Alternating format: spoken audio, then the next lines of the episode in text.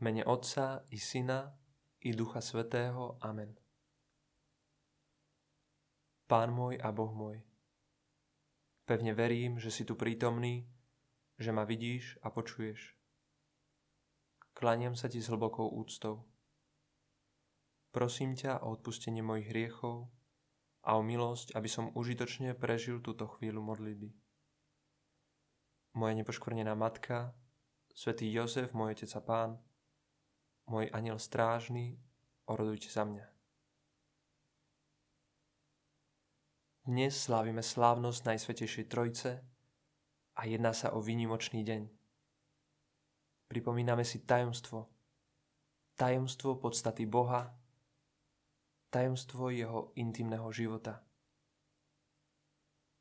Cítime radosť a zároveň aj určitý rešpekt, rešpekt z neznáma. Najsvetejšia Trojica je tajomstvom, no nie takým tajomstvom, ktoré môžeme objasniť štúdiom alebo rozlúšiť nejakým pátraním, ale tajomstvom vo svojej samotnej podstate. To znamená, že čím viac sa k nemu približujeme, tým viac sa od nás oddialuje a čím viac o ňom vieme, tým viac ho nechápeme a tým viac si uvedomujeme, že ho ani nikdy úplne nepochopíme. A napriek tomu Boh nám chcel toto tajomstvo zjaviť. Aký to má zmysel? Navyše miesto, na ktorom Ježiš zjavuje špeciálnym spôsobom svoju odovzdanosť Otcovi, miesto, na ktorom vydýchne svojho ducha, ducha svetého, privilegované miesto, na ktorom nám zjavuje pravdu o Najsvetejšej Trojici, je Kalvária. Boh nám zjavuje tajomstvo Najsvetejšej Trojice na kríži. Ježiša to niečo stálo, stálo ho to život. Na to, aby sme pochopili, aká veľká je odovzdanosť Ježiša k Otcovi, aká veľká je láska Otca k Synovi a že tento vzťah je taký intenzívny, že je treťou božskou osobou, Ježiš sa necháva pribiť na kríž. Čo nám teda Boh chce povedať skrz zjavenie Najsvetejšej Trojice? Aký dopad má na náš každodenný život fakt, že Boh nie je jedna osoba, ale tri. Bolo by naivné snažiť sa vtesnať odpoveď na podobnú otázku do tohto krátkeho rozjímania.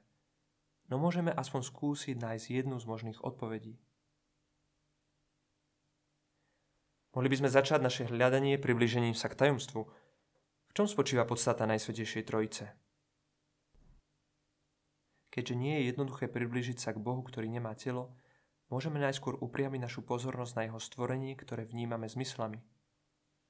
Stvorenie je ako umelecké dielo. Vlastne jedná sa o to najväčšie umelecké dielo, ktoré existuje. A každý umelecký výtvor, každé umelecké dielo má v sebe črty svojho autora.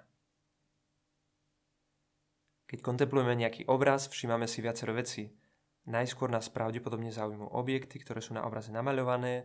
Vidíme napríklad stôl, na ktorom je váza a vo váze kvety. Výjav taký typický.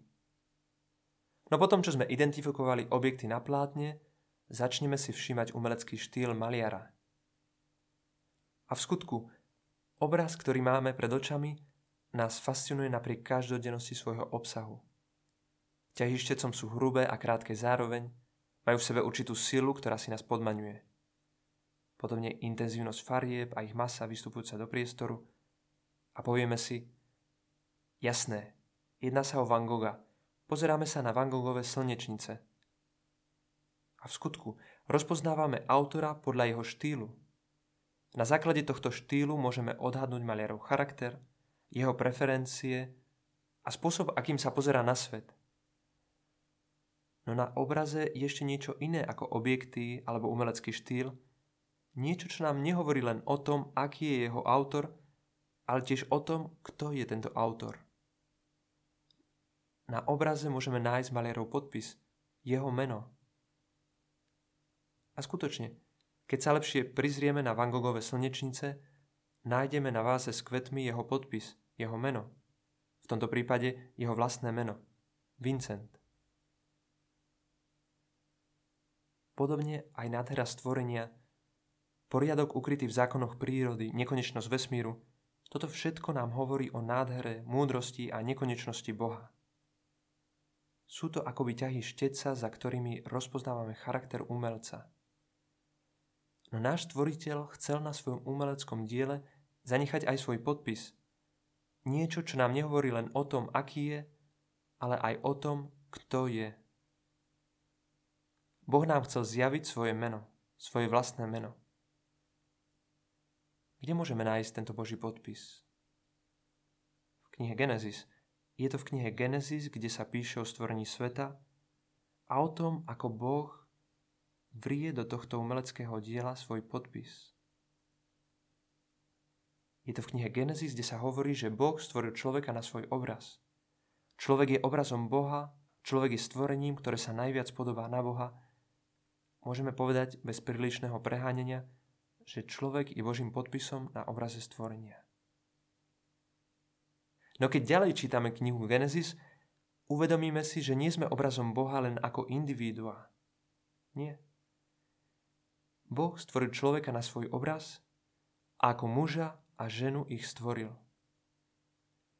Obraz Boha alebo jeho podpis nie je ani tak Adam alebo Eva, ako skôr Adam a Eva muž a žena, keď sa v manželstve odovzdávajú bez výhrad jeden druhému, sú obrazom vzájomnej lásky Boha Otca a Boha Syna. Lásky takej silnej, že aj táto samotná láska je osobou, treťobožskou osobou, Duchom Svetým. A podobne aj v manželstve sa láska medzi mužom a ženou stáva novým životom, novou osobou. Boh je nedosiahnutelný a jeho obraz nebude nikdy viac ako len obrazom.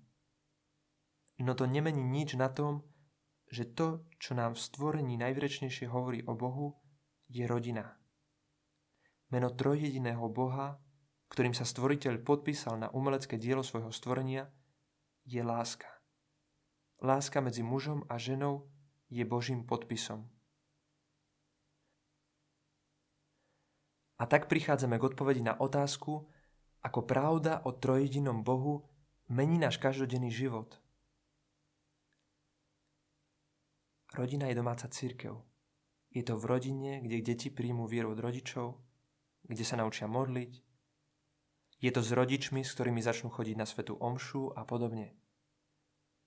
No úloha rodiny ide ešte ďalej. Rodičia svojim životom hovoria deťom o tom, že láska je možná, že láska existuje a tak im hovoria o Bohu.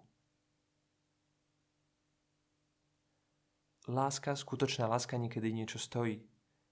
Odovzdať svoj život druhej osobe znamená stať sa zraniteľným, závislým od toho druhého, zmeniť osobné plány, zabudnúť na seba. A to napriek tomu, že možno sa niekedy našej láske nedostane odpovede. Láska ide ruka v ruke s utrpením. Všetci sme zranení hriechom, v našich dušiach je prítomné zlo, ktoré nás robí neslobodnými a prekáže nám niekedy skutočne sa odovzdať tomu druhému naplno. Je tomu tak dnes a nebolo to inak ani medzi Adamom a Evou. A preto prichádza Ježiš a hovorí nám, začnime od znovu. Začnime rozpoznávať obraz Boha, ktorý by mal byť prítomný v našich rodinách. Staňme sa dôkazom toho, že bezpodmienečná láska je možná. Urobme z nášho vzťahu dôkaz toho, že Boh existuje. Do začiatku to pôjde pomaly. Bude treba zaprieť nás samých trpieť a to nás možno prekvapí. No nie je to nič, čomu by sme sa mali čudovať. Ježiš nám zjavuje svoju lásku k na kríži. Kríž je cestou, ktorá vedie k znovu objaveniu pravej lásky, k znovu objaveniu obrazu Boha, ktorý je vyritý v každom jednom manželstve. Keď príjmeme fakt, že je možné milovať a trpieť zároveň, keď príjmeme v našom vzťahu kríž, príjmeme do neho aj Krista. Boh vstúpi do nášho manželstva a začne uzdravovať naše zranenia. A s Bohom vstúpi do manželstva aj odpustenie. A naučíme sa odpúšťať od Krista, ktorý nám odpustil ktorý vyslovil slova odpustenia dokonca aj na kríži. A začneme tiež prosiť o prepáčenie. Možno príde čas, keď si začneme každý večer uvedomovať, že napriek tomu, že sme sa snažili, nemilovali sme naplno. Náš vzťah v daný deň nebol obrazom Boha na zemi, nebol láskou, ktorá sa odozdá so všetkým, čo má. A budeme toho druhého prosiť o odpustenie. Jeden deň, druhý deň, tretí deň.